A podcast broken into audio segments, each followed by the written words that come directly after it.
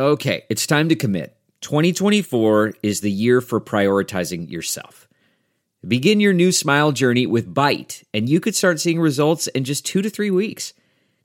Just order your at home impression kit today for only $14.95 at Byte.com. Byte clear liners are doctor directed and delivered to your door. Treatment costs thousands less than braces, plus, they offer financing options, accept eligible insurance, and you could pay with your HSA, FSA.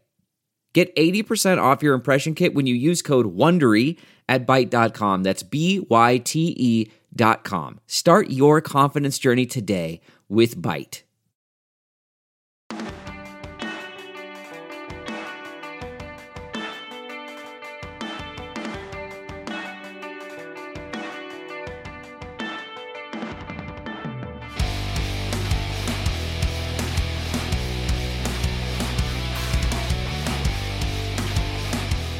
What is up, everybody? Welcome to uh, an emergency edition of the Bootleg Football Podcast. Uh, we we were definitely planning on recording an entirely different episode this evening, and then, uh, well, as the NFL tends to do, uh, altered our plans a little bit with one of the wildest news days I can remember in a long time, up until the point where there was major breaking news literally five minutes before we were even recording. So thank God we're doing this at night, not the middle of the day. Uh, we completely threw out our old show. It'll come out uh, TBD at some other date, and we we just have a whole lot of news to talk about, whole lot of things to react to, major things to react to. So uh, before we get into all that, first things first, EJ, how you doing? What are you drinking tonight? I'm hanging on. Feels like the world's spinning fast today. Um, live in the Pacific Northwest. There have been there have been waves of of grief. We'll get into that. Uh, a lot of shocked looks from from coworkers and Seahawks fans, but uh, it yeah, it's. I don't remember a day with quite this much news, and we're not even really into free agency yet. This feels like the first day of free agency, but it's not. Um, so yeah, lots to talk about all over the board. Um, news came fast and furious, so we'll get into all that. What am I drinking? I'm just drinking seltzer tonight. Um, it's kind of early, and there's more work to do after this. Um, so I'm I'm capping out. Uh, what do you have? Because it looks way better than what I have. Well, I'm not sure if it's way better. Sometimes I like to gamble on like grocery store brand whiskey. Oh, it's the best. I love trying it but you never know no. if it's going to be great. Like the Costco stuff, phenomenal. Kirkland whiskey, I will stand by to the end of my days. Um, whatever this Vons signature reserve Canadian whiskey is, I think it might be cut with gasoline. so if I don't make it through the whole show, um, we'll know what happened. You know to send, uh, you, you know my address. You can send the ambulance because I don't know what the fuck is in this, but we're gonna find out. Um, okay, so no floating yeah. toppers that you set on fire in that one. I'm just I, gonna. I'm afraid of holding this too close to my lights. I think it's gonna set on fire. So I'm gonna drink oh. that in a oh. second, um, so that I can make it more than five minutes into this show. Uh, first things first, before we get into all the news, uh, we do want to thank Matt for hopping on board the Patreon this week and uh, you know supporting the show. Remember, all patrons uh, for the show are going to get access to our draft rankings once we uh, finish them. I don't know about you, AJ, but I'm starting to hit all the the FCS guys this week, so trying to trying to round out my rankings. So those should be coming hopefully fairly soon, or at least the first version of them, and then we'll kind of add stacks to it. So if you're a patron, you get access to all those as soon as, as soon as we release them. You know, you get uh, discounts on merch, and also you get 48 hours early access to all of the prospect interviews that we're going to be posting over on the Clips channel from Shrine Bowl. We got one that came out today, so for the next two days, all patrons get early access to that. And then it'll open up to the public after that. But yeah, trying trying to create as much value as we can here uh, with the old bootleg Patreon. So thank you again, Matt, for uh, for signing up with us. Yeah, we appreciate that. And uh, as you know, as most folks know, because we made a fairly big deal of it, Bootleg turned two a couple of weeks ago. We had our anniversary. We had a fun bootleg stream on a Saturday to celebrate.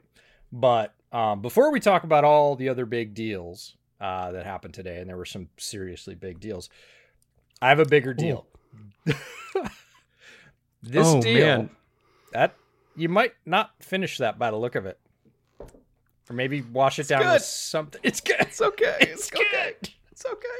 So this is a bigger deal. This deal has been in the works for three months. What deal? This deal has been in the works for three months, and like literally almost everybody I've talked to knows about it, but you don't. And I, I love this. This is great. So, it, to celebrate us turning two, I got you something, and I sent it to you, and I told you not to open it. So you have a box And a box cutter. and a box cutter. Careful with that.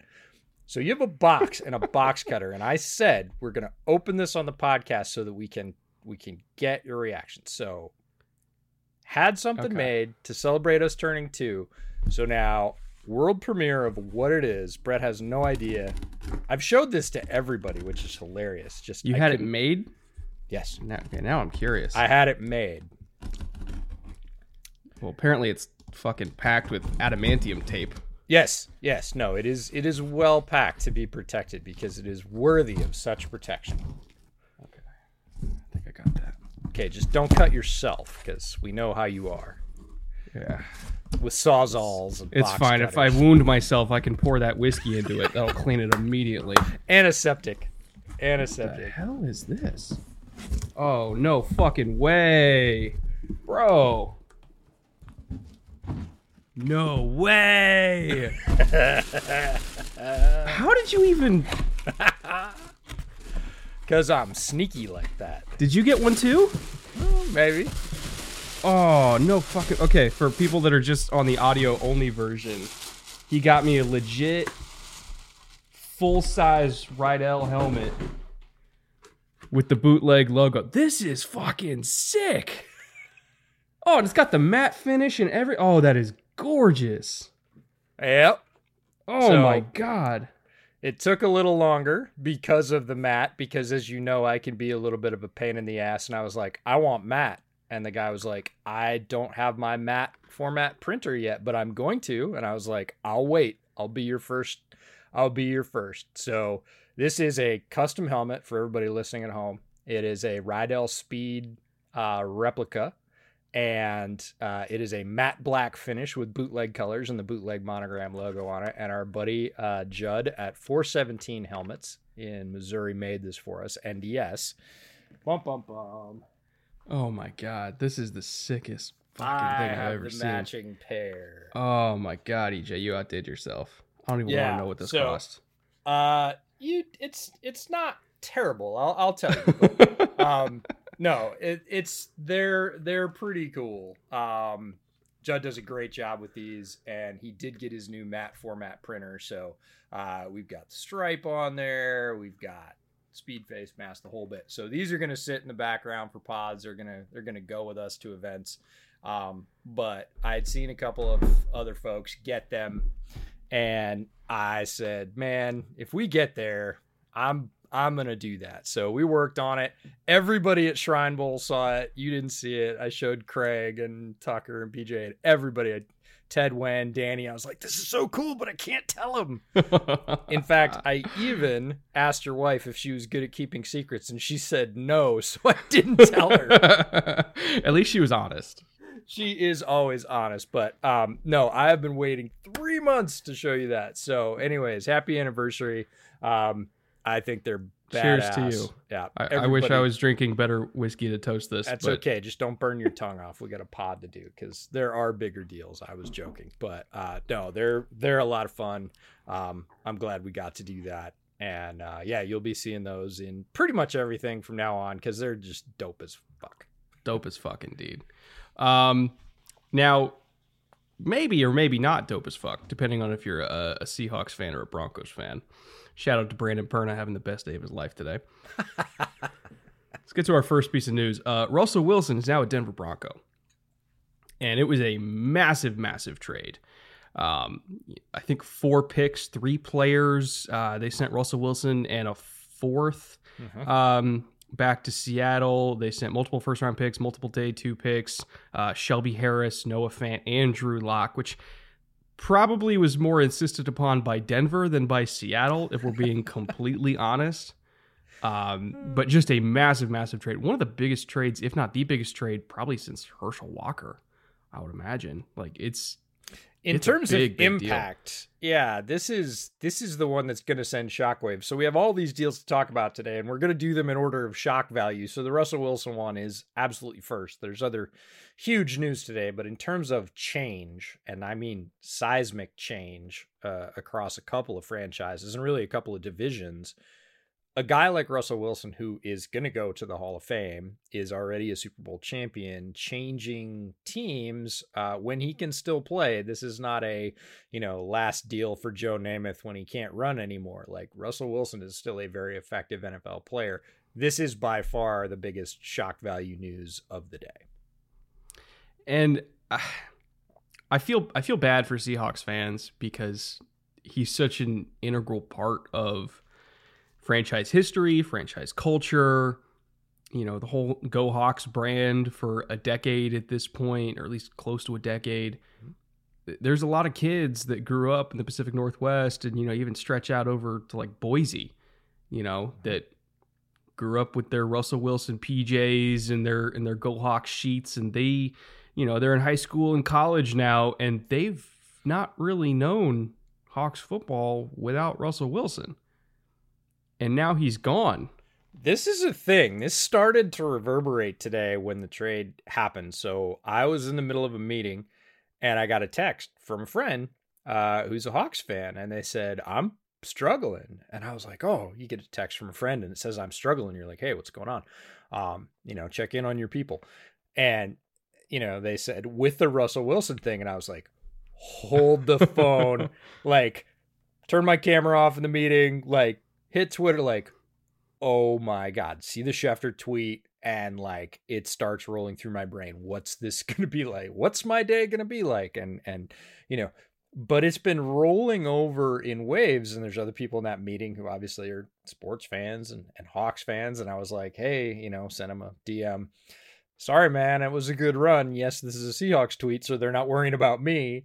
And uh you know i got to watch them see the news, right? And it's the whole stages of grief thing playing out on their face. They're like, oh my God. Like they realize that all of the winning that's been done, all of the culture that you talk about, the 12s, Blue Fridays, the Seahawks being just completely integrated and integral to the entire Northwest from Northern California all the way up through Oregon, all the way into BC uh out through Montana, Idaho, like the Seahawks fan base, or concentrated Seahawks fan base geographically at least, is really large, probably larger than almost any other geographical region in the country. Even Alaska. Like when we were up Oh, in Seattle, we, we met 100%. Alaskan Seahawks fans that come down from Anchorage.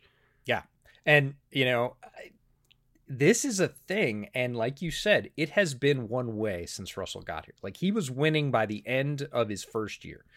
By the end of his rookie year, he was winning games and they never stopped. They never had a losing season under Russell. And so there's all these fans, an entire generation of fans that have never known anything except the successful Seahawks. And we know that without a top half quarterback in the modern NFL, it's unlikely that that's going to happen. Now, Seattle's not done yet. They have draft picks. There could be another trade. Any number of things could happen.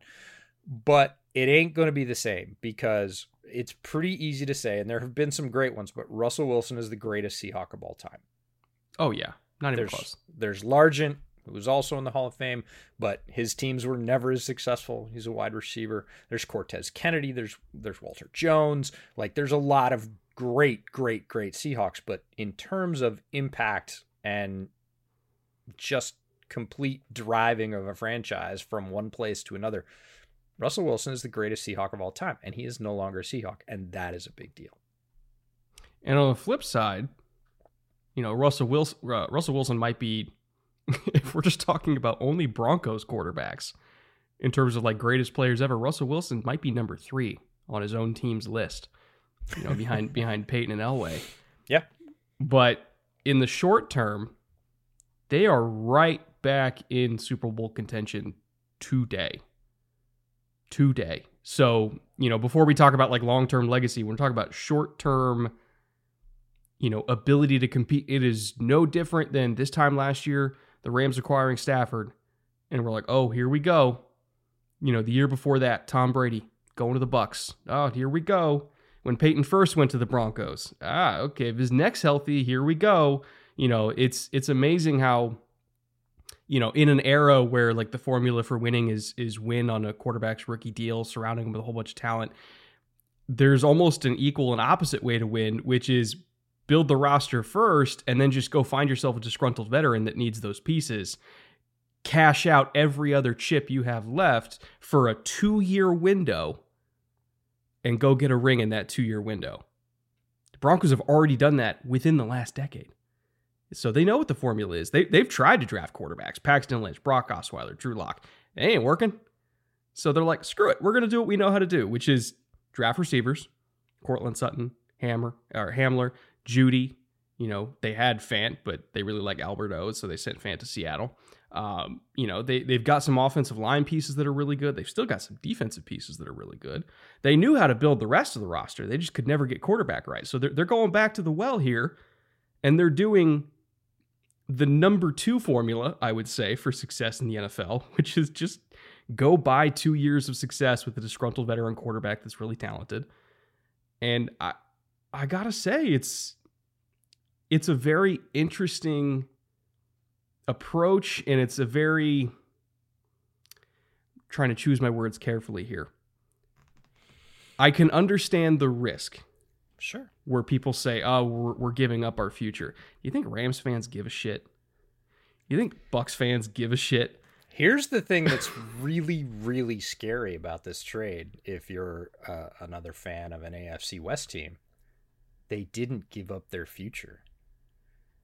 It was actually have... relatively light compensation for what I would have expected. Right, but if you look at the remaining picks they have in the top 150, which is the top two thirds of the draft this year, mm-hmm. they have like eight picks in the top 150 this year. Like George Paton is not done.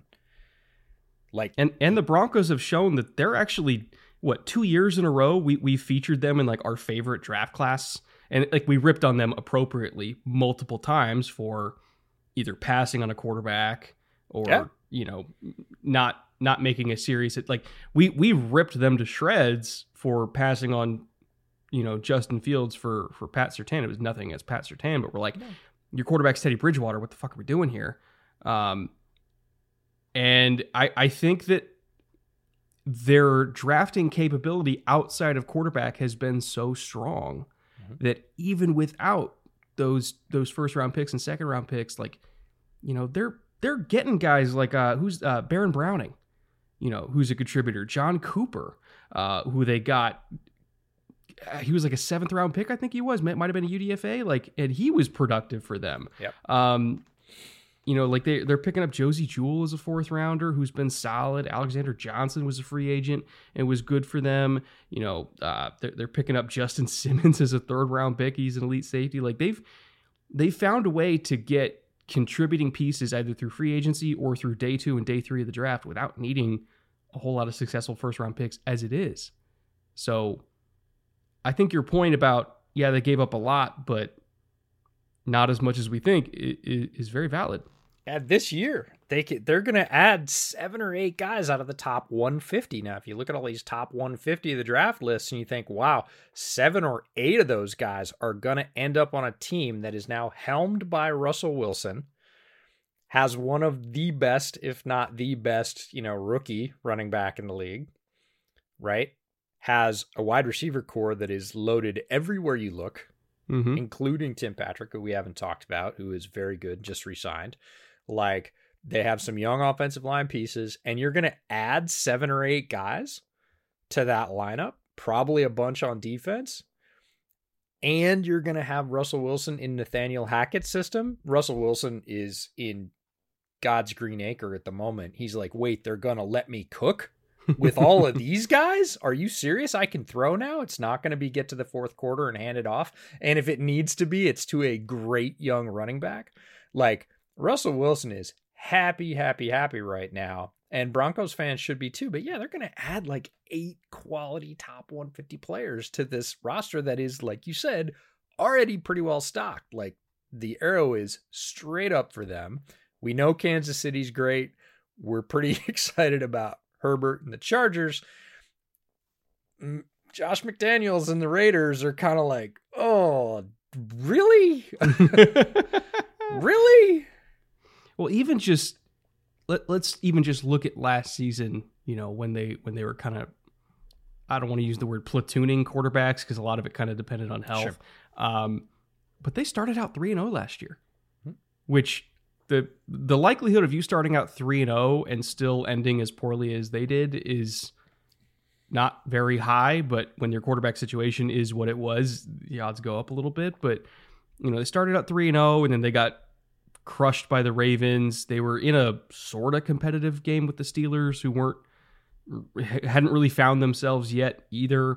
Um, you know, they lost to the the Raiders. They they somehow lost a squeaker to the Browns uh, when they were down like a billion starters as well. I think that was the um, uh, who's the uh, D'Ernest Johnson game. I think that's that's that game. Um, and so you know, all of a sudden they start out three and zero, oh, and then by mid season they're five and five with some very winnable games. Like they, they weren't really completely disposed of in the entire first half of the season, other than against the Ravens. You know, they're ripping off wins against the Chargers. Um, you know, they they had a, a a close loss to the Raiders, who they who swept them, but like they really didn't get killed that much. And I think if you just throw a better quarterback into that situation, they probably make the playoffs last year and probably make a pretty deep run. They were they were planning on it, right? They made their run at Rodgers. It didn't work out. They tried it on draft day. That was their plan. They didn't pivot and go for a rookie because they basically said, "Nope, we're gonna we're gonna run the placeholder, and we're gonna do it again next year, and we're gonna get one then."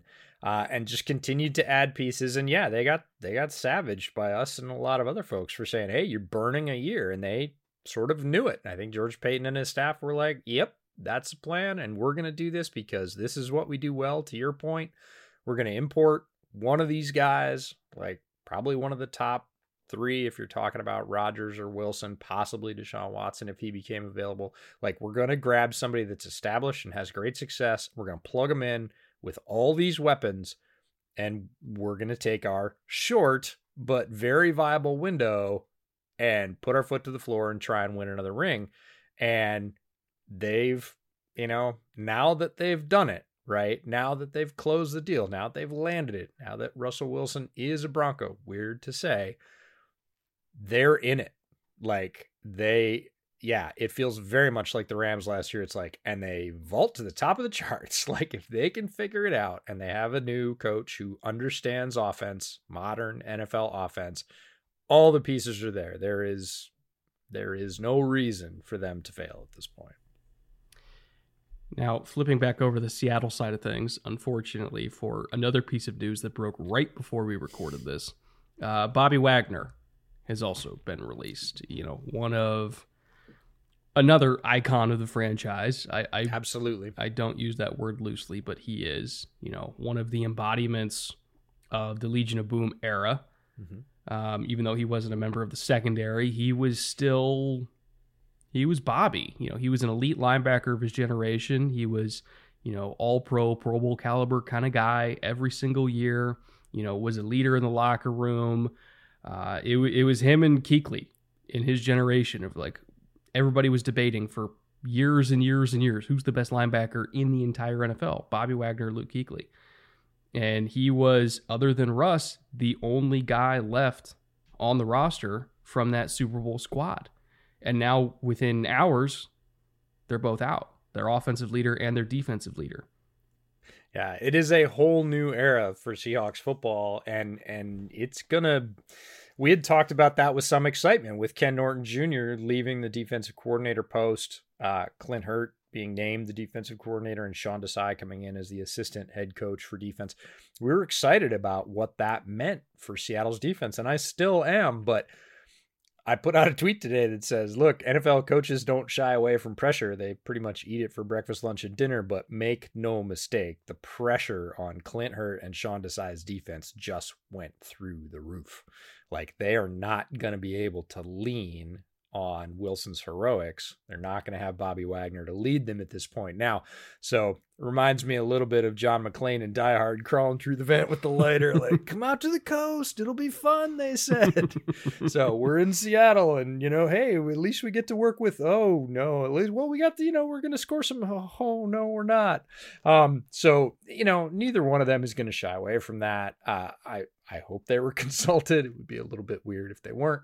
Um, they know what they're after, but like it's a whole different ball game. Like you cannot remove those two pieces. The most important one on offense by far, probably the most important piece on the team. Period, and the iconic defensive leader who's been declining in production just a little bit for a couple of years. Still a very effective linebacker, and yeah, th- one of the all-time greats on defense for the Seahawks. And say, oh yeah, it's business as usual. Like, uh uh-uh. Like this is a cupboard cleaning. They are starting over. They've got picks. Um, we'll see what their strategy is. But unlike the Broncos, their history with drafting players in the last 10 years has been really suspect. And so having all these picks sounds great. Um, you really have to see what they're going to do with them. And if there's been a change there, if John Schneider has sort of ascended to the point where he can have the 51% now. It was Pete before, and and we've seen how that's worked out. Not not particularly great is a kind way to say that. So Seattle's futures are all new, and we're going to have to see if they change course. Uh, they've already changed course on defense just with who they've hired. We're going to have to see if they stock the cupboard in a different way than they have because they're going to need to, quite frankly. Well, one of the picks that that really did work out for them, and this is one that I don't think you and I expected to work out as well as it did, is Jordyn Brooks, who, you know, was definitely a misevaluation on my part because of of what he was doing his last year at Texas Tech versus the year before that. They completely used him differently, and I I didn't dig enough into the year before he came out, whereas the Seahawks did, and they ended up getting a really, really good linebacker who was very, very good in coverage. And you kind of saw over the last couple years, you know, Brooks taking over a lot of the coverage duties that Bobby used to do because Bobby slowed down a little bit. And when you look at the linebackers around Jordyn Brooks, who is one of their best defensive players at this point, you know, you got Cody Barton, you got Tanner Muse, Ben Burr-Kirven, Jon Rhattigan. Like there's there's not a whole lot of linebackers there, but this is a really deep linebacker class. Not saying you're to replace Bobby, but if you want to get some bodies in there that that have a lot of potential. This is kind of the year to do it. And now they have a lot of picks so they can do it. And so I look at, you know, what they want to do on defense, which seems to be kind of leaning a little bit more into the quarters realm of things, you know, the more Vic Fangio style of things. So you want lighter, rangier linebackers. I'm, I'm starting to think, okay, Nakobe Dean, Troy Anderson. I mean, really any Georgia player Muma. at all. Muma. Um, probably not Leo Chenal. Um, no, he's not, more of a he's more of a Patriots fit. A he Patriots is more of a Patriots fit, tree but, fit. But, but yeah. there's there's a lot of dudes in this class, and I think they're going to grab two linebackers, not one. Yeah, I, I think they're going to grab a lot of defensive pieces, and that's going to seem odd. I think they may add another offensive piece in free agency. There was talk of a Tyler Lockett trade today. Be interesting to see if they're going to move on. I don't think they're going to move DK. They they know what they have there, and those those are very hard to get. The alpha wide receivers are also very expensive, so they're going to hold on to that. DK may not be very happy about that. He probably won't be this year for sure. Um, which would be tough. It's always not great to have your some of your best players be unhappy with their usage or their their output, but um, they're I think they're going to grab a lot of defensive players. I don't think that's wrong because again, they're not loading up for this year. They they know they're not winning this year. Like I, that's a tough pill for Seahawks fans as well. But you, you're not winning this year. Um, kind of almost regardless of what you do, unless they're trading for. And I, I don't want to put this on them because there's a lot of baggage that goes with it. But elephant in the room is that Deshaun Watson's grand jury trial or presentation, whatever the proper word for it is is this Friday. And if there are no charges filed in in the eyes of the NFL, they will completely ignore it then if there's no charges filed. And all of a sudden people will want to trade for Deshaun Watson. I'm, I'm not saying the Seahawks should, but I could see them potentially doing it depending on what happens with that grand jury thing this Friday. And it would completely change the outlook of this. And there were people that came out today and said, unless the Seahawks get Deshaun Watson, they got fleeced in this deal. Like if they can take what they got from the Broncos and turn it into Deshaun Watson, this turns into a very different conversation. And uh, just to be clear, we are not getting into Watson's legal issues. Those get decided in a completely different realm. We're not advocating for him, we're not condemning him. That's a different discussion. In terms of a talent, everyone knows if you've got talent and you're legally cleared to play, regardless of the circumstances. It's a loaded word, cleared. cleared, I mean, cleared means yeah. The NFL says, and look, the Seahawks have taken on folks who have had not great off-field incidents in the past. Ed Frank Clark. Frank Clark. Oh, Frank Clark is, is top of the list, but he's not the only one.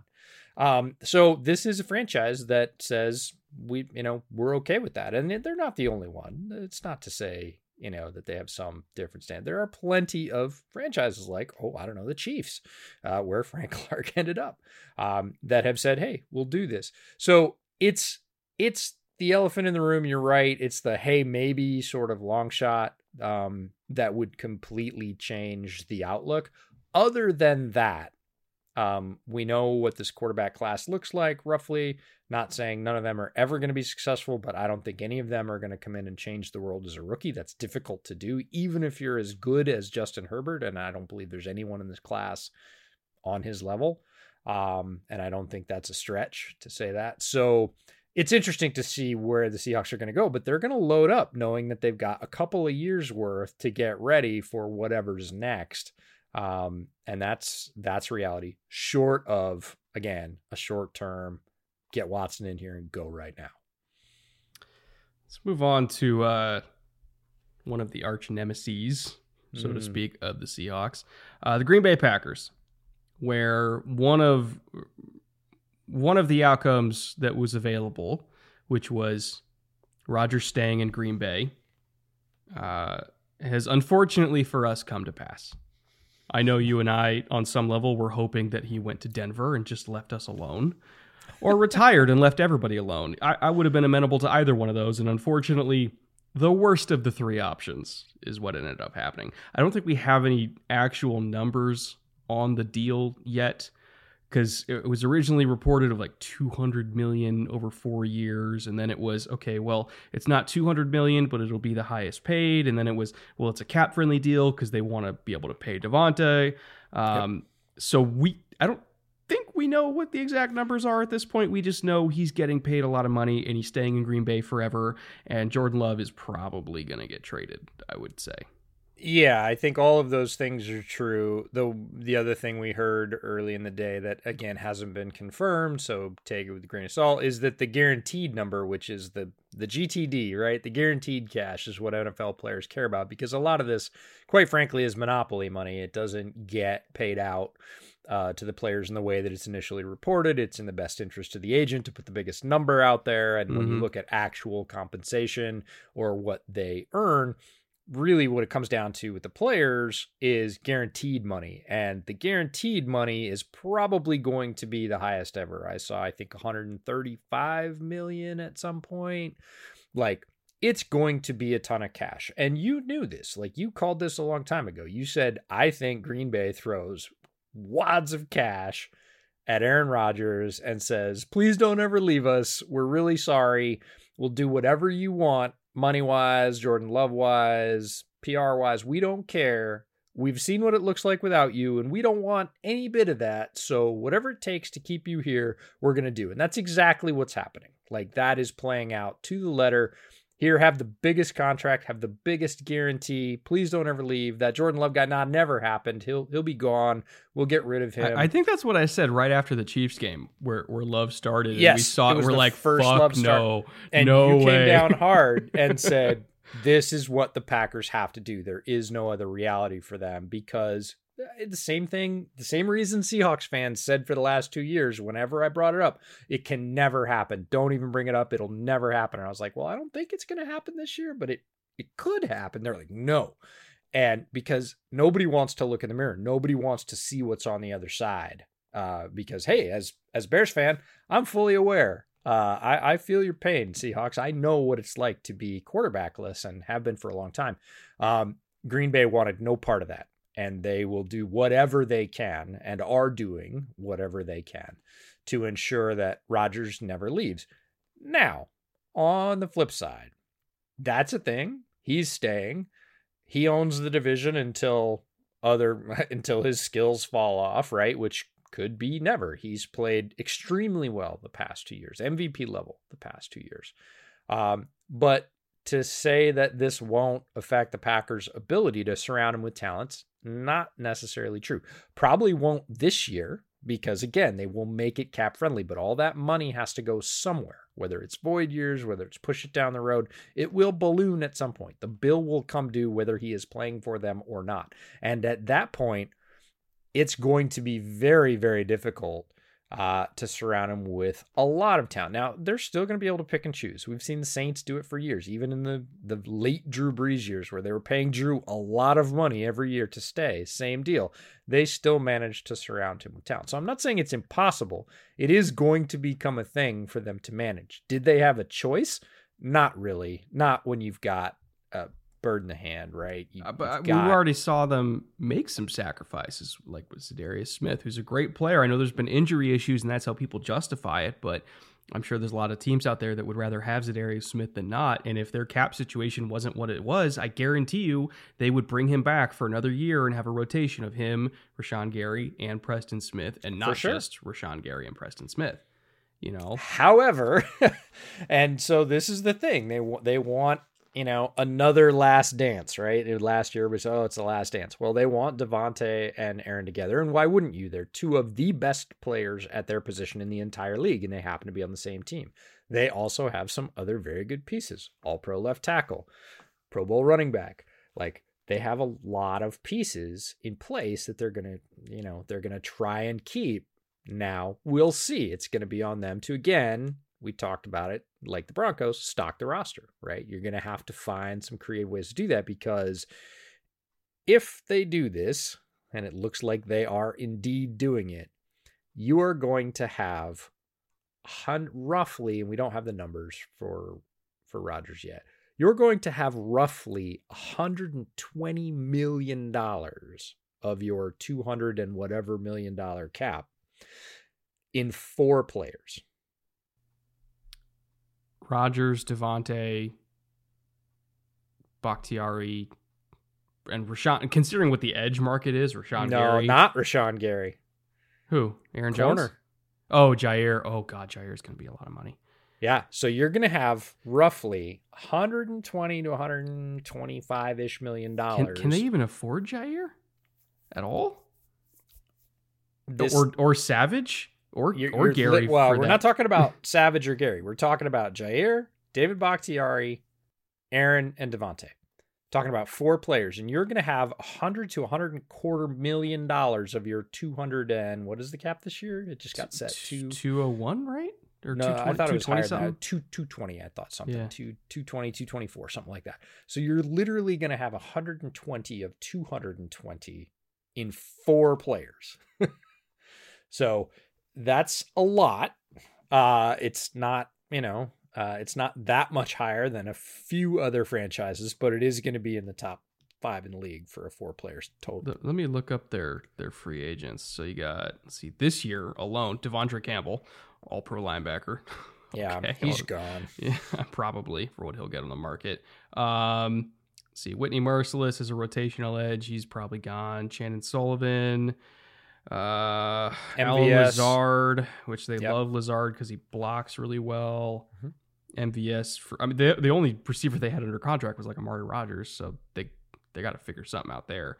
Um, next year, or Zary Smith is going to be gone. Preston becomes a free agent next year. Amos free agent next year. Um, They won't pay him. They can't. prob- probably not. Gary and Savage next year, and Jaire. Jesus Christ, and Jenkins. Oh Yeah, my so- God! It's a balloon payment, and it's coming. Like it's you, They can't. because they can't afford this. well, right. But Jaire is next year, right? Because again, if you let him they're, go, They're all next year. All of them. The whole team. But Jaire is is the one that they're gonna have to if they're gonna sign him, they have to sign him next year. Like they can't let him go to the end of his deal and then sign him. It'll be way too expensive. What? So yeah, it's a challenge. Like this sets them up for challenge. But again, it's it's not a lot different than the Broncos and saying we're gonna run this for you know, Aaron Rodgers may play for another four years at this rate, but it's really about the next two. What can we do in the next two seasons? That's our window.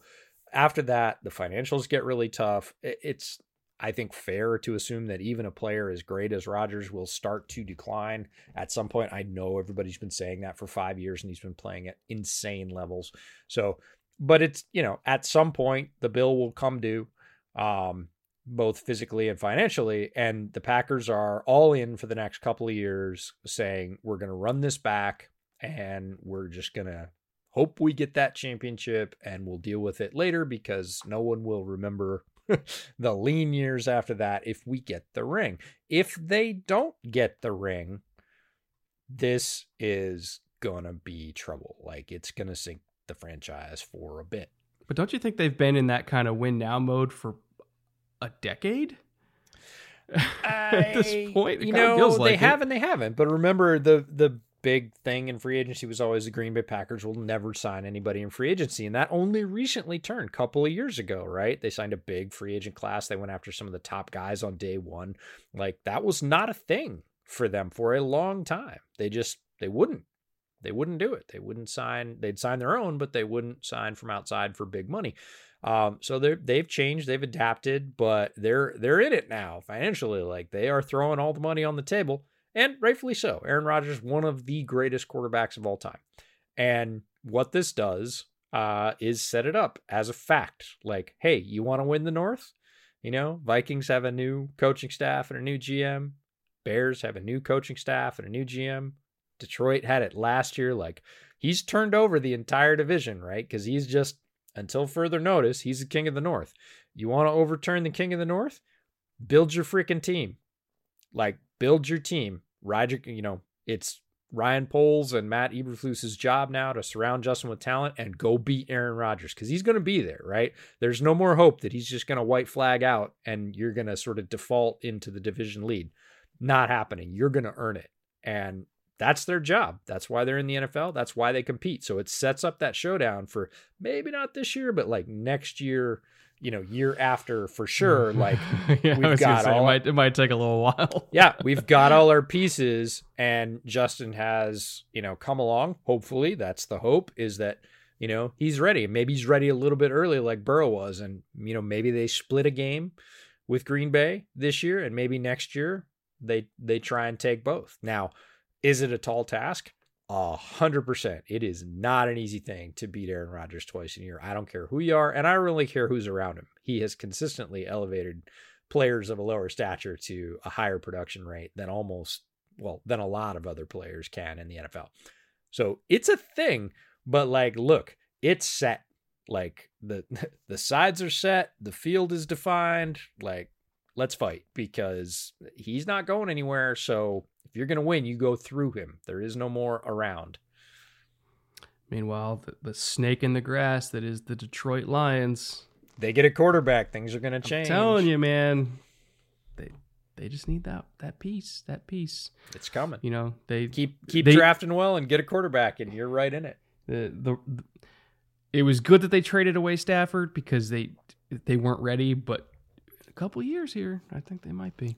I I think that they're they're on the right track too. Um, now weirdest story that came out over the last couple days. Yeah. Uh, Calvin Ridley, who stepped away from the game, um, you know, was dealing with some mental health issues, which totally fine by the way. Um, apparently, while he stepped away, uh, was in some state that allowed sports betting. And Florida. Was it Florida? It and- was Florida, and that comes into play here. Never go to Florida. Never go to Florida. That's the number one rule. apologize to all of our Florida listeners, but It's a lot. It's a it's dangerous it's a there. rough rough state for a lot of NFL people. So he, he placed some bets on his phone, totaling like fifteen hundred bucks, which sounds harmless. But here's the thing: the one rule the NFL really cares about, and I mean really cares about. Like, you think they care about players smoking weed? No, they really don't care. They actively pretended to care so they could use it as a quote unquote concession with talks with the you know the the NFLPA, but they really didn't care. That's why they only tested it like once a year. And if you didn't get caught on that one time, you never got tested again because they don't want players to miss games for that shit. That uh, impacts ratings. You think they wanted Josh Gordon to not be on the field? No. like they, they want Josh Gordon on the field. So they really didn't care about that. They really, a lot of the actual crimes that players commit had very light suspensions. You could argue the league didn't really care as much about those as they should have either. The one thing they really care about is do not bet on games. Because if you create, whether on purpose or not on purpose, any sort of uncertainty about the sanctity or dignity of the result on the field, that impacts the NFL's bottom line, and you do not mess with their bottom line. You can theoretically get away with literally anything else. Do not bet on games. The NFL actually cares about that because it affects their wallet book. He did the one thing you can't do. Look, we can say players can't bet on games, and I don't know that I need to say that, um, you know, but I guess I need to say it because we're talking about it. Like, it's pretty obvious why players can't bet on games because players influence the outcome of games. Oh, you do an Olé block and your quarterback gets killed on the comeback drive, and hey, you hit the money um, because you bet the spread, right? And you prolong it. Like you have the power to do that. You have the power to influence games as a player. So yeah, players can't bet on games. Like that doesn't that doesn't fly. However, in terms of the sanctity of the game and its results, we have allegations that an owner offered a coach money to throw games, to not win them, to increase draft position. So, talk about influencing the betting line. Mhm. That influences a whole lot more people and a whole lot more money and a whole lot more sanctity of the game and, and, uh, you know, strength of the shield, if you want to talk about it that way, than anything else. But he's an owner, and we all know the rules for owners are very different. Add that to the fact that the league has gone all in with gambling money, right? With gambling companies. And that has been a long time coming. It was a line that nobody in the NFL wanted to cross. As soon as they put a team in Vegas, it was pretty obvious that that was going to roll back eventually. Uh, it's very quickly becoming the tail that wags the dog, right? And so to say this player bet on his own team, yes, that is a no no, without saying, hey, uh, if you're an NFL official, you need to release all your financials in terms of betting. If you've made any bets, we need to see every one of them because if you are an official working game, you too can influence the outcome of said game. And if you think officials don't bet on games, I got news for you. Maybe they don't bet on the games they're working. Maybe they don't bet on NFL games, but I bet some of them do, right? And that should be transparent. If you're an NFL owner and you tell your players, don't play so hard, we need a better draft pick, that has massive implications on the competitive sanctity of the league. And that won't be addressed either. So it's not that what Calvin Ridley did was right. It's not. Players can't bet on games. But neither should anybody else be able to influence the sanctity of those games or bet on them. And this is a moral gray ground because of the league going all in with sports betting to the tune of hundreds and hundreds of millions of dollars per year. So it becomes really hard for them to say, like, hmm, uh, yeah, you can't bet on them, but hey, by the way, here's your DraftKings code. go go put a lot of money on games, average fan. But you, Calvin, no, you get an entire year, which, uh, as you mentioned earlier, is not at all in line with number of games in terms of suspensions for other, uh, what lots of us, regular folks, would consider more serious crimes. Um, it's it's a weird one, and it's only gonna get worse. Right? I'll tell Not you this better. much. I'll, I'll give you some context for how much the league cares about it. Mhm. When I was an intern at NFL Network a decade ago, this is before I before I was even an employee. Like I was an intern in college. I was there for five years. My first couple years were, were as an internship. We were not allowed. Nobody that worked at the network was allowed to bet on games at all not that we have any impact on anything, but if there is even a remote possibility that you have access to any sort of inside information or you know you're walking by the green room while, while ian rapoport's having a phone conversation you overhear something and then you call your buddy over in vegas to place a bet. If they found out about that you'd be fired immediately like zero tolerance. Yeah. and that was me as an intern in the media arm of the league. Now people still bet on games, but they never talked about it because nobody wanted to lose their job over a $250 bet on DraftKings, you know, or whatever it was. Actually, DraftKings, they didn't even have a book at the time. I was gonna say at that wasn't point even- they weren't even in the game, but yeah, no, that, but even DFS, even DFS was really shady ground. Like they got they got a little bit weirded out when when we were doing DFS lineups, and then they stopped actually running ads for DFS for a while. While the league kind of figured out, and this was a decade ago. Now it's like the main sponsor of the league, but I was gonna say now it's the but they now they it's the main gig. they literally stopped running ads for for DraftKings and FanDuel FanDuel for months because they were trying to figure out whether or not they wanted to even take advertising dollars. Yep. And you look at where we're at now.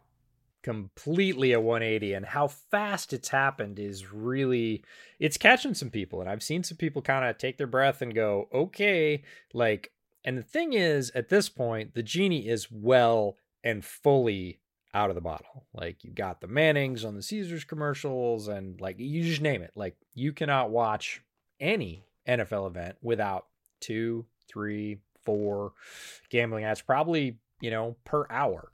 Mhm. um it is it is everywhere and they're gonna have to adjust to the reality that people are gonna place bets and they're gonna have to say this is not allowed. Like if you're a player participating in a game you can't bet on that game but hey if you want to bet on you know cleveland versus the cowboys and you play for the dolphins we're probably going to have to look the other way because it's it's just going to get grayer uh, and it a lot of people came out against the sort of league moral high ground of saying oh you can't bet on games but make sure to visit our sponsors and here's the code Yeah, it's it's tough there's not really a right answer to it.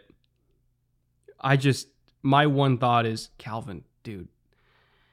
Every year they tell every single player in a freaking seminar, don't do it. You can't you can't claim ignorance. They tell you every year you're a veteran NFL player. It doesn't matter that you stepped away from the game. You're still active on the team's roster. You're just out with a non-football uh, whatever the NFI designation is for it can't bet on games, dude. It's just it's not. Did like, you I, hear? I, ugh, did you hear Ross Tucker's thing with Dan Patrick today? No. It was really good. Dan Patrick, they were talking about this, and Dan Patrick asked Ross Tucker, he said, Did it ever come up when you played? And and Ross had a great story, and he said, It came up twice in my career. One was, he said, if you can believe this, one was my first game ever in college. I was a freshman, hmm Princeton. And the other one was my last game of my NFL career. And those are the only two times it came up. And he said on the first one, he was 18 years old. He was on special teams and they were playing Cornell. And he's like, I couldn't even, you know, I'm three months removed from the prom, and I couldn't believe that people even bet on this stuff. And my dad called me and said, Hey, Ross, jokingly, my dad called me and said, Hey, Ross, if I give you the signal in the fourth quarter, just let that guy through and have him block the kick. Right. And that got his wheels turning as to, oh, wait, I. I am that guy. I can influence things now, as as small as my role is. Said it never came up, and then his last year he was on IR, and his team had a week uh at that point 17 game in 16 game season last week of the year and if they won they went to the playoffs and he knew he was retiring. He'd injured his neck. If they won his team went we he said went to the playoffs and i got 18,000 bucks. Hmm. it was in my contract right? So i'm i've been on ir for months cuz i've ruptured a disc in my neck and I'm hanging out with friends and we're watching the game and I'm like, "Hey, if if my team wins this game, I get to I get to have 18 grand, right? And everybody's like, "Call your bookie. Put 9,000 bucks on the other team." And he's like, "No, no, I can't do that." But he said, "I've never been more invested in a football game in my life even though I had nothing to do with it, right? Because if we won, I I, I had 18 I basically had 18 yeah, grand on so the his game. buddies were saying, "Go hedge." Yeah.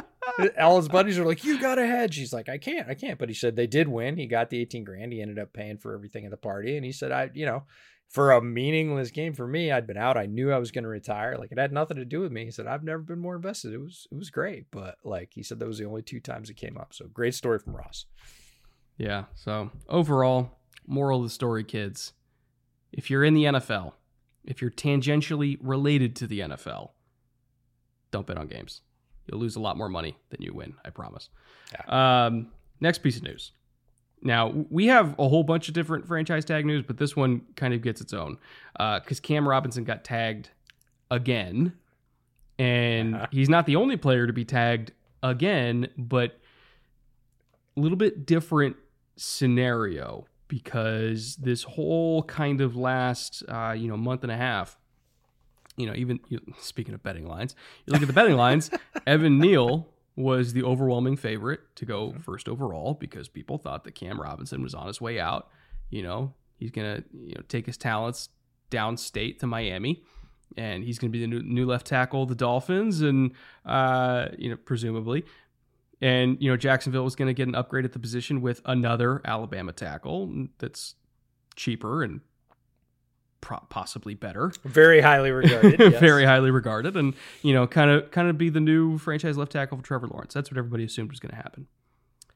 And then Cam Robinson got tagged, and then Michael Giardi, um, you know, put out a tweet today saying that Jacksonville is very much in the market for Terron Armstead, and that they are competing with the Dolphins for Armstead. And we knew that the Dolphins were going to get a left tackle from somewhere, whether it was Cam Robinson, whether it was Armstead, whether it was anybody that's going to be on the market. They were going to get a left tackle somewhere. I did not expect Cam Robinson to get a second tag while Jacksonville is also pursuing Armstead. The the number one um, byproduct of this is that yeah, they're probably taking a pass rusher number one overall. I do not think that Evan Neal is going to be the first overall pick anymore, just based on this news. Um, but the second byproduct of this is I kind of feel like they're still going to get Armstead, but they wanted to get something out of Cam Robinson on his way out the door. And they think that they can get more for him than what a compensatory pick would be. Mm. I think they're trying to do uh, what I believe they're trying to do. Their ideal scenario is sign Terron Armstead, tag and trade Robinson for a second round pick or a higher third round pick than what they would have got as a compensatory at the end of the third round. Maybe even to Miami, because again, they're trying to get whatever they can get. I kind of feel like they're they're they're playing the system a little bit in that way. I'm not 100% sure if I'm right, but that's what it feels like to me. Yeah, it's a very expensive hedge. We just talked about hedges. This is a very expensive hedge. Like tagging someone for uh, the second time in a row, elevates the price tag. Uh, there are minimums. Uh, left tackle is not a cheap position to do this at. Uh, one of the more expensive positions as salaries go in the NFL. they didn't want to get left at the end of musical chairs and be forced into taking a tackle, even though they have one of the top picks. Like they, they really, this is we're going to have one in hand that we can live with now if we can move that, upgrade it, replace it, get a Terron Armstead. It's not instead, uh, or it's not in addition to, right? There's been some folks saying, well, that's money that could have been used on Terron Armstead. It either will be or it won't be, right? Uh, if Terron Armstead comes to Jacksonville, I have no doubt that Cam Robinson will be moved uh, again just to get his salary largely off the books. Now, some money will accelerate as dead cap. I get it. That's fine. Uh, but if that comes to play, it really does come back to the draft implications, which are Jacksonville's probably taking a pass rusher at number one because they're going to get a tackle one way or another, either the one they just tagged or the big one in free agency if they're able to land him. And then they're probably still going to take a pass rusher. So if they had not tagged Cam Robinson and they lost out on Armstead, then there's there's no choice. You have to take yeah. the tackle of choice. So they have to. Yeah. They're giving themselves a choice. It's an expensive way to do that. Let's let's be clear. And in terms of again, let's just pretend pass rusher is going to be the pick, just sure. based on their moves that we've seen so far. That seems to be what they want to do. And at minimum, Cam Robinson's going to be their left tackle. Pass rusher becomes naturally the pick whether you want it to be Hutchinson or Thibodeaux, there's probably a few people out there that are saying, well, Travon Walker, fine. I don't necessarily think it matters which one you value the most because they're going to get a good player regardless. I think this whole uh, saga, it will be hard for us to judge until about three years from now. Mm because I think we're going to need to see what Terron Armstead or Cam Robinson look like at that point. We're going to need to see what um, you know Neal or Cross or Ekwonu look like at that point, and we're going to need to see what Hutch and Walker and, and Thibodeaux look like. I can't really say that this is the right move or the wrong move because there's a lot of really good football players involved here, and I don't necessarily think there is a wrong answer. I kind of just want to see it play out, and in two or three years, we'll we'll we'll see where we're at. But I think there's really, is it wrong of me to say that there's really a, a no bad scenario here for the Jags? Like no matter what, they're going to be getting better as a team. Uh, with that high a pick, I would hope so. That's yeah, the whole yeah, point. True. Is you have your choice of anybody in the entire college football world. Like you can pick any player you want they better be getting better with that high pick. Like if you're picking within the top 10, you you need to be choosing a player that is going to influence your franchise in a very positive way and immediately. That's not a, you know, short of a quarterback that you have to pick because they won't be on the board after 10 who might not develop in his first year. Other than that, you better be getting somebody that contributes right now out of the gate. And all the players we're talking about have that potential. Now, Jacksonville, in my mind, is probably a little bit risk averse after last year because boy, did they step in it multiple times. Like it just didn't work out and didn't work out and didn't work out to the point where they let their coach go in the middle of the year and just basically threw up their hands and said, We give up, forget it. Like that's awful. We're really sorry. So they probably are a little bit gun shy coming into this season. And that to me would kind of point towards we need whoever we pick at the top to be as safe. And in terms of a draft pick, that means uh, blue chip talent for sure, but also solid, solid, solid as a person with background, everything. Like we cannot afford to screw this up in any way. So even if maybe they're not the most talented in terms of the highest ceiling, we need somebody that's a very good player and an extremely solid person. And to me, probably leans towards Hutchinson because he is both. He has a very high talent level, is a very high floor, his bust potential is pretty low, and by all accounts, again, we don't have access to this information. He is as solid as it gets. He has been reported to be one of the safest from a draft standpoint picks in the entire draft. So if I'm Jacksonville, that's probably where I'm leaning. We'll see how the left tackle thing works out, whether it's Armstead, whether it's Robinson. But like, if they're gonna go edge, and seems like that's the most popular pick for them, I would probably see them leaning towards safe, and there isn't anybody safer at that position in the draft than Hutchinson. When in doubt, just keep drafting Heisman finalists, and you're you're probably getting good football players. That that tends to be the trend. Uh, speaking of top ten picks that worked out, Mike Williams just signed a massive deal in the middle of the day. This got completely buried because everything else was going on.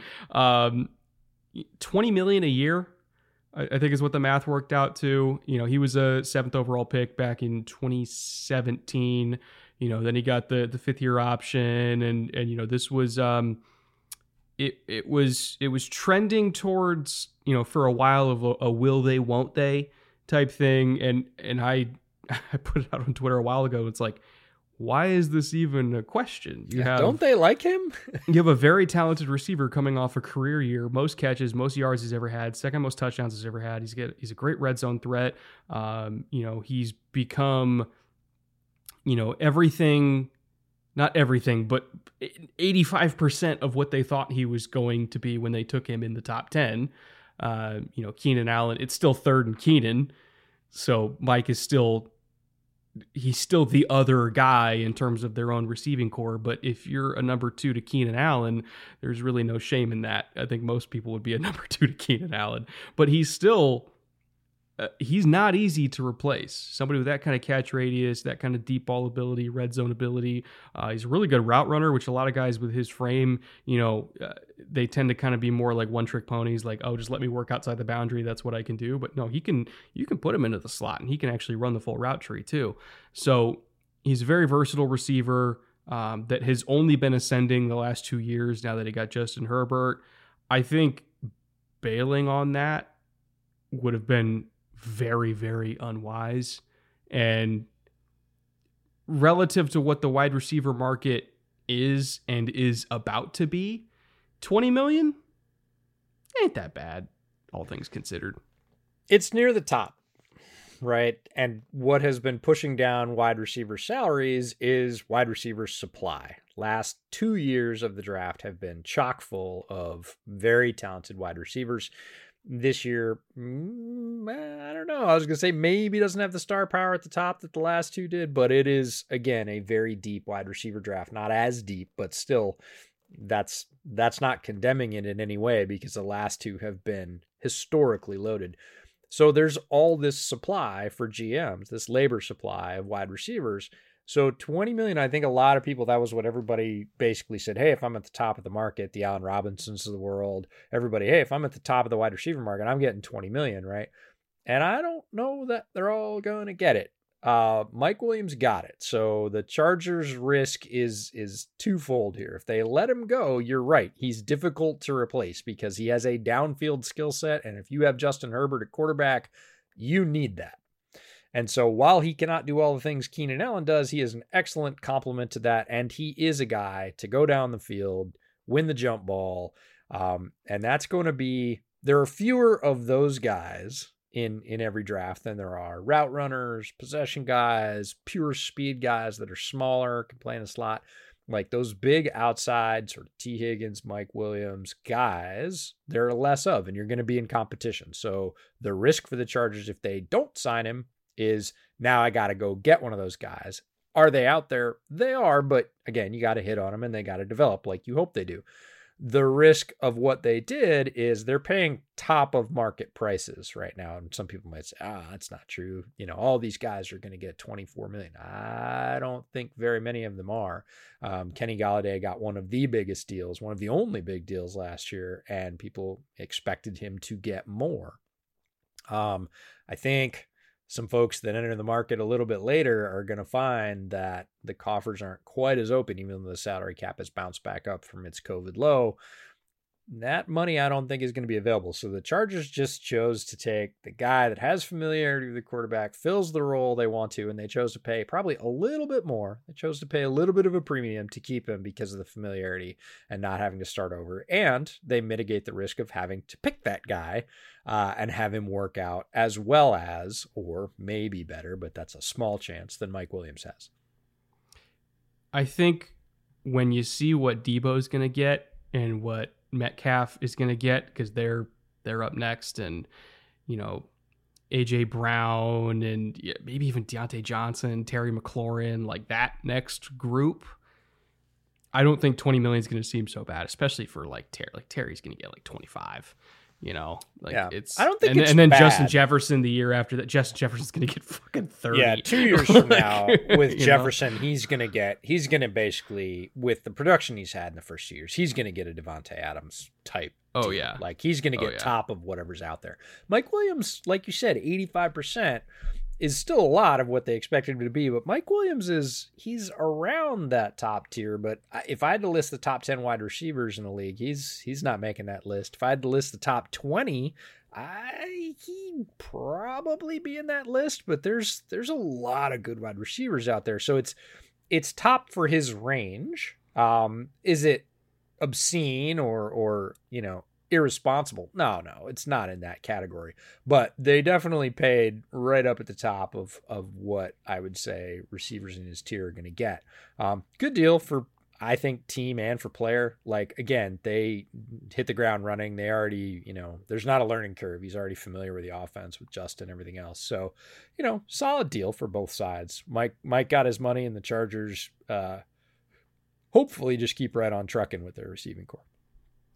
So why don't we hit some of the uh, the other big name franchise tags that came down? Uh, Davante Adams was an obvious one, which that's most of these. In fact, I would say all of them are probably placeholder tags for extensions. I think all four of these names, uh, Davante Adams, Chris Godwin, Mike Gesicki, uh, Dalton Schultz, I think their teams want them to stay around for a long time. Like there are some franchise tags we get some years where it's like, yeah, you're you're a rental. They want one, one and more done, year. Yeah, yeah one, they want one more year of you, and then they're going to release you, uh, you know, out to the free market. Uh, but they they can't replace you this year. They're going to try to replace you next year. Um, but all four of these guys, you know, Adams, uh, Godwin, Gesicki, and Schultz, I think these are all placeholder tags for larger extensions.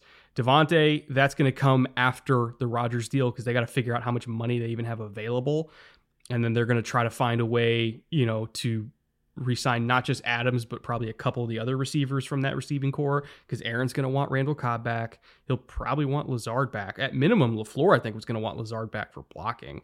Um, MVS is probably going to be gone. No, MVS is definitely gone. I'll I'll put money on that.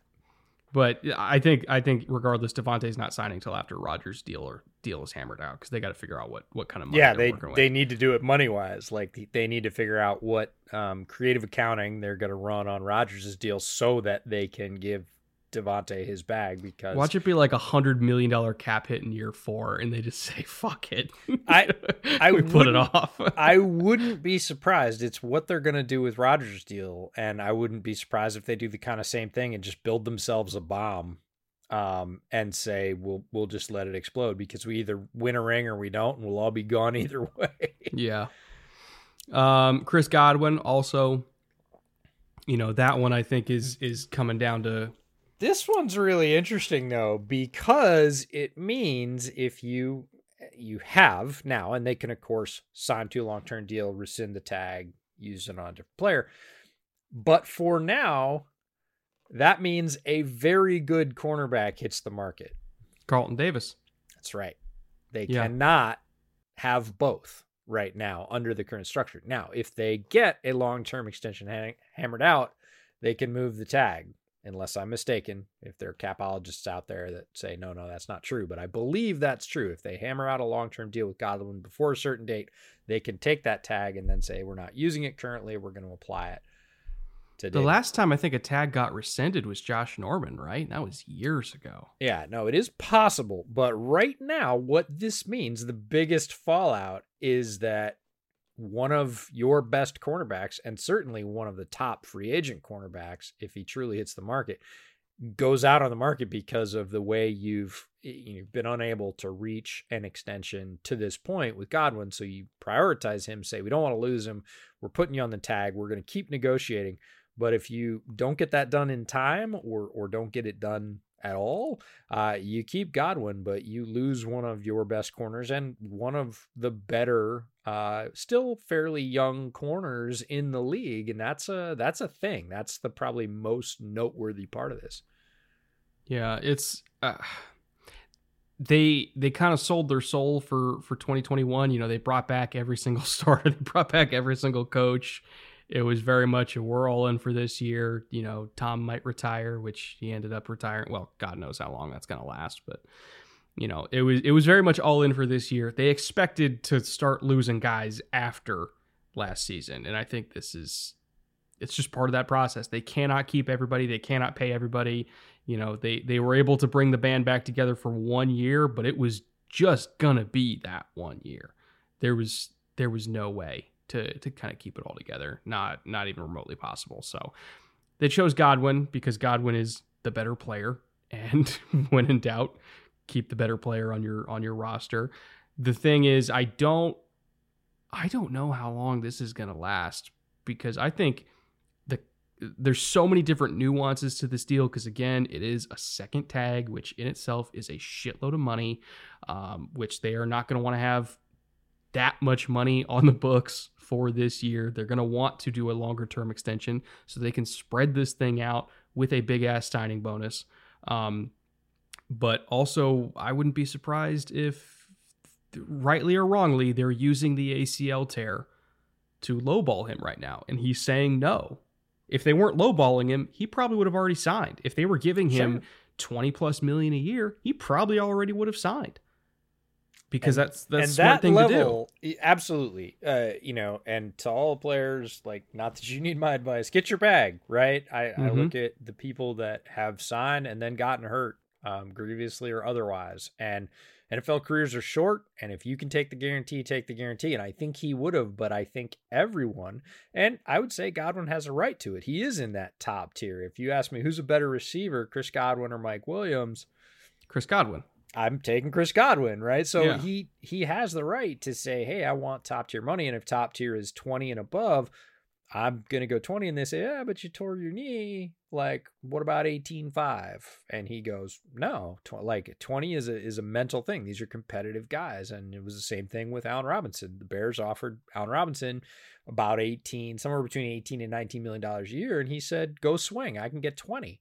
Um, you know, might have might have backed off that a little bit when he saw what Golladay got, but um, you know, so I agree with you. If they had already put the bag in front of Godwin and said it's 20, he probably would have taken it. We wouldn't see this tag. And he's probably saying, No, I'm still worth 20. I believe it. Um, and I would say he well, is. And, and especially now that Williams got 20, he's going to say, all right, now I'm 24. Yeah, exactly. I fully agree that that's happening. And honestly, that's a great segue to talk about the two tight ends on the list because uh, I was on with our friends Rockpile talking talking Buffalo, but we were really talking about um, we were really talking about the tight end market because they're looking for a tight end too, and uh, Carolina screwed this up royally.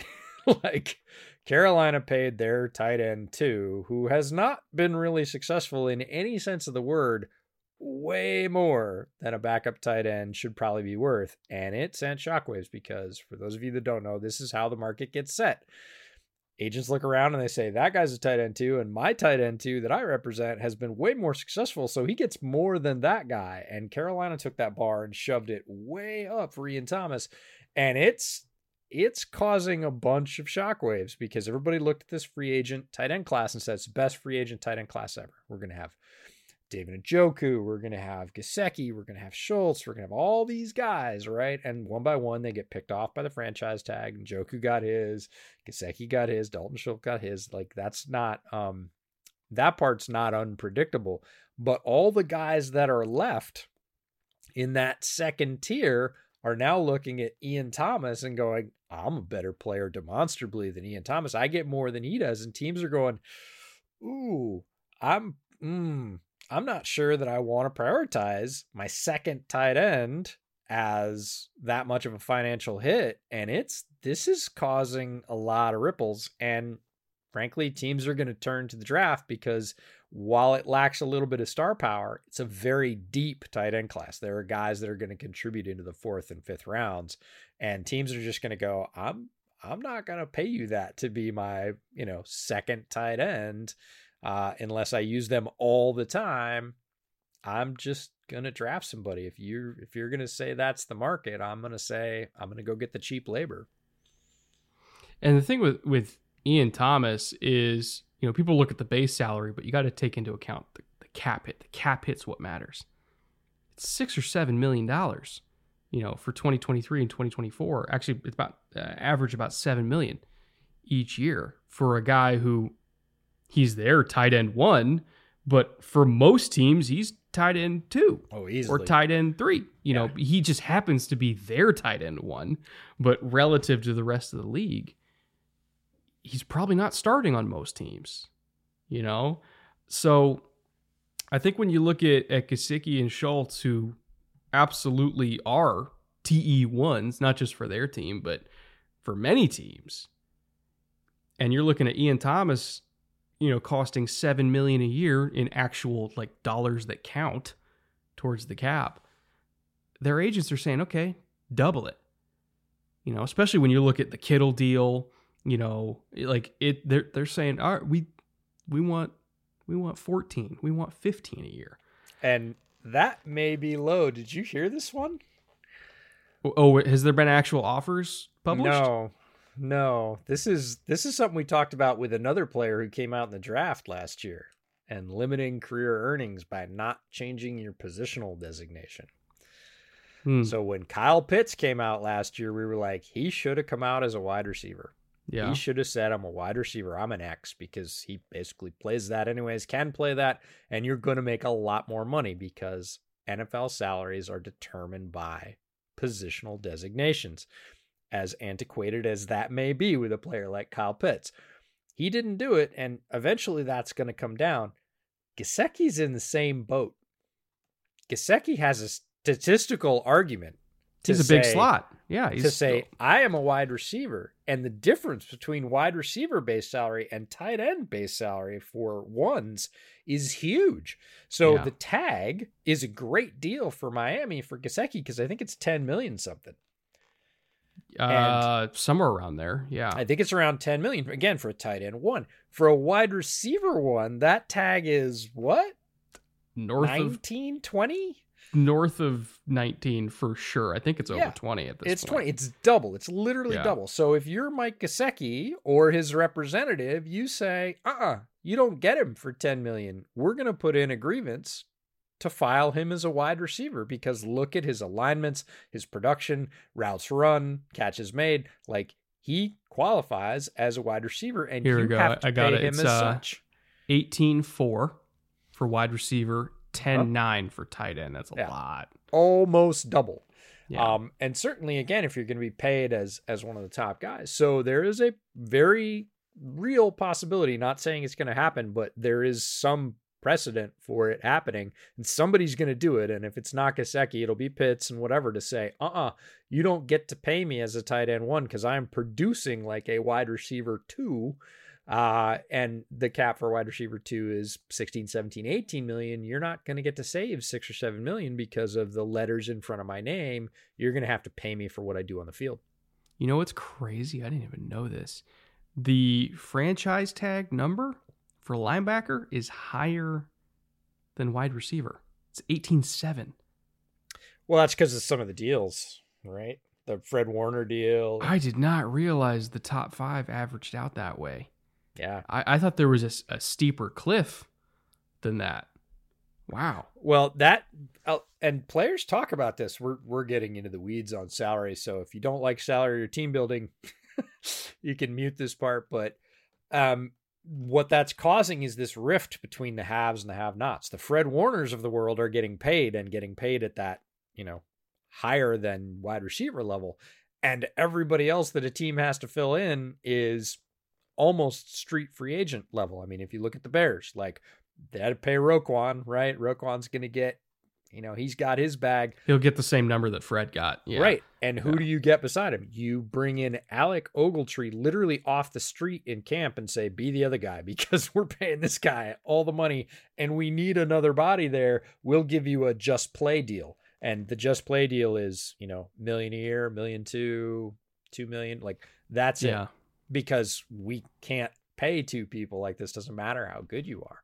And so teams that have two good linebackers are in a spot, right? Indianapolis with Leonard and Oh man, I, don't know what they're gonna do with, with They're them. they're doomed. Like they can't pay Yeah. them both, and and both have a legitimate shot to say I'm producing as a top linebacker, and they you you can't do that positionally, and, and from a team building standpoint, you cannot tie up forty five million dollars in two linebackers. like it's not going to happen.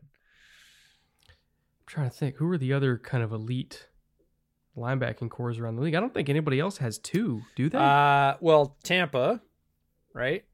yeah, that's true. But Lavonte, I think he's gonna retire by the time that, Well, it's true, that, but that it's Devin White close. gets paid. Even though he just he got a new deal last offseason, I still think when you include fifth year option and tags, I think it. I, might be doing my math wrong. I think his deal ends by the time Devin White needs to get paid, if I recall correctly. Could be. Um, not familiar enough to say so. Let's put it that way. But then you get the really interesting. Uh, uh, it's dominoes basically. If Gesicki does challenge it and has it overturned, what happens with guys like Kyle Dugger and Jeremy Chinn? Right? Oh yeah, They go, no, you don't get to pay me as a safety. You got. I'm a pay me corner as- now. Yeah, you got to pay me as a corner. You got to pay me as a linebacker, right? Yeah. You know, I'm down in the box enough that you know Kyle Dugger, right? You you play me in the box all the time. You got to pay me as a top linebacker because oh I'm god, all the safeties slash dime backers. The Divine Diablos of the world. Like, Yeah, like it gets really goofy. We talked about this in our interview with Thomas Booker about positionless football, right? And that, you know, the Deebos of the world are doing it on the offensive side, but it's been happening on the defensive side for years. Are you a corner? Are you a safety? Are you a star? I'm I'm all that. Are you a linebacker? Are you a dimebacker? Like, are you a safety? I, I'm a big safety. I'm a power slot dimebacker, like whatever I am, right? So this whole salary structure being based on the antiquated label that goes in front of your name as opposed to what you actually do, number of snaps, where you play, what you do as a role, uh, is going to have to change, and that's going to be a major thing for the next round of negotiations. Is you don't you don't get to pay me a lot less just because you drafted me and called me a tight end. Oh man, what a mess! Can of worms. A big, beautiful mess that is the NFL. Yes. Either way, long story short, all these guys are probably going to get extended. The big question is just for how much money, and we might not know that for several, and I mean several months. Yeah. No. This will drag out for sure. It always Yeah. does. yeah, and we some of these, at least a, one of them, I think, might have a legitimate shot of stretching into late in the summer, and we'll see what happens with it. But regardless, uh, hell of a day, EJ. Hell of a day. it just kept, my favorite underrated part of this day is the pettiness of the Denver Broncos. and I'll tell you why. oh, Oh, Aaron, you're not going to play for us because you know they offered. They offered last year. They made an overture. Oh, they year. they they they had their media people say, "Oh no, we were never pursuing Aaron. We were working on this Russell deal for weeks." Bullshit. bull. So they did. and guess what? Aaron loves the spotlight. We all know that. Aaron Aaron can't Aaron can't have the combine go off without saying, "Hey, I might say something. This needs to be about me, right? This is a thing." Um, you put out a tweet the other day about Roger says he won't let decision drag on from three different years, right? Same same quote. Um, so we all know that, right? And Broncos, when I, when I say Broncos pettiness, they were like, okay, Aaron Rodgers signs largest deal in league history, right? Start the clock. We're gonna give you 60 minutes to sit on that. You think you're gonna run the day. You, sir, didn't want to play for us. You get one hour. And then we're gonna cut the hell out of your knees with by far the largest news story of the day that everybody's going to talk about it. everybody's going to forget about your deal. So enjoy your 60 minutes while you got them. I, Yeah, I, I love that from the Broncos. That is and I don't care that they're I don't care that they're saying that they were never in on Rodgers. Oh, every every knows. media person in the league was saying they were in on Rodgers for over a year. last year. Yeah. So, So it's like they they wanted him. They oh, they him. wanted him. They didn't get him. And they're like, so you don't want to play for us? Guess what we're going to do? Enjoy your enjoy your 60 minutes of highest contract ever because that's all you're getting. And after that, the entire world's going to explode and nobody's going to remember your name for the rest of the day. I was like, okay, Broncos, Yeah. you, that is that is my most underrated storyline of the day that I just dig. By the way, uh, make up a bed for me because the Broncos are visiting Seattle this year. Yeah, you said you're coming Uh-huh. up. I can't wait for that. It's gonna be it's gonna be fascinating just to see Seahawks games this year because it's gonna be a whole different landscape. No Bobby, Oh yeah. uh, you know, no Russ, a completely different defensive philosophy, which I'm actually looking forward to. But now the offense is in serious question. What are you gonna do? Who's gonna run it? What are you gonna run? Really depends on who you get in to to pull the trigger. But it's gonna be fascinating from a from our point of view, which is just watching football in the field and saying, wh- what are they doing and can they do it? And and obviously Russ's homecoming is eh, Seattle is going to welcome him back. Like that's it's an underrated part of this that you know for much of their early history, like almost the entirety of their early history, the the Hawks and the Broncos are in the same division, right? Yeah. They're bitter rivals, right? And that a lot of NFL fans don't even know that since realignment that, you know, the, the Hawks got moved to the to the NFC and they became, you know, they still play each other, but usually in the preseason and, and more sort of as that divisional regional rivalry kind of thing. But for years, the Hawks and the Broncos went at it. They were bitter rivals, and the idea of one trading a starting Hall of Fame caliber quarterback to the other was impossible, unheard of. And now it's like that subtext didn't even get brought up today. Most people don't even remember those days. So uh, fascinating sort of subtext. But Seattle's going to welcome Russ back with open arms. He is such a part of the fabric of the Northwest and, and Seahawks culture that nobody's going to boo Russ when he comes back to town. Like no, no, no, way. no. And nobody booed Tom in New England. They're not going to boo Russ in Seattle. No, not even It's- close. I just want to be there just because it's going to be Oh, it's gonna be fun. It's gonna be spicy. insane. Yeah. It's gonna be so fun. So we'll go to Piroshky Piroshky and then uh, and then walk on down and then go tailgate for a little bit. Heck yeah. But um, yeah, great show. Um, the NFL is the greatest reality show in the history of this planet. Uh, never a dull moment. never, a dull moment. It is it is March, a month after the season is over, and we just Have, I know we're not even a free agency yet, and like we get this day day. where it's like, oh, by the way, largest contract ever. Oh, by the way, Hall of Fame quarterback moving. Oh, by the way, like, yeah, you don't even like guys get sixty million dollar deals, and like you said, it gets lost in the wash. Like that's that's a day. God, I love this sport. Yep. So we'll be back with our uh, regularly scheduled programming uh, next week with our 10 gems on offense. We have a lot of really, really fun names to talk about.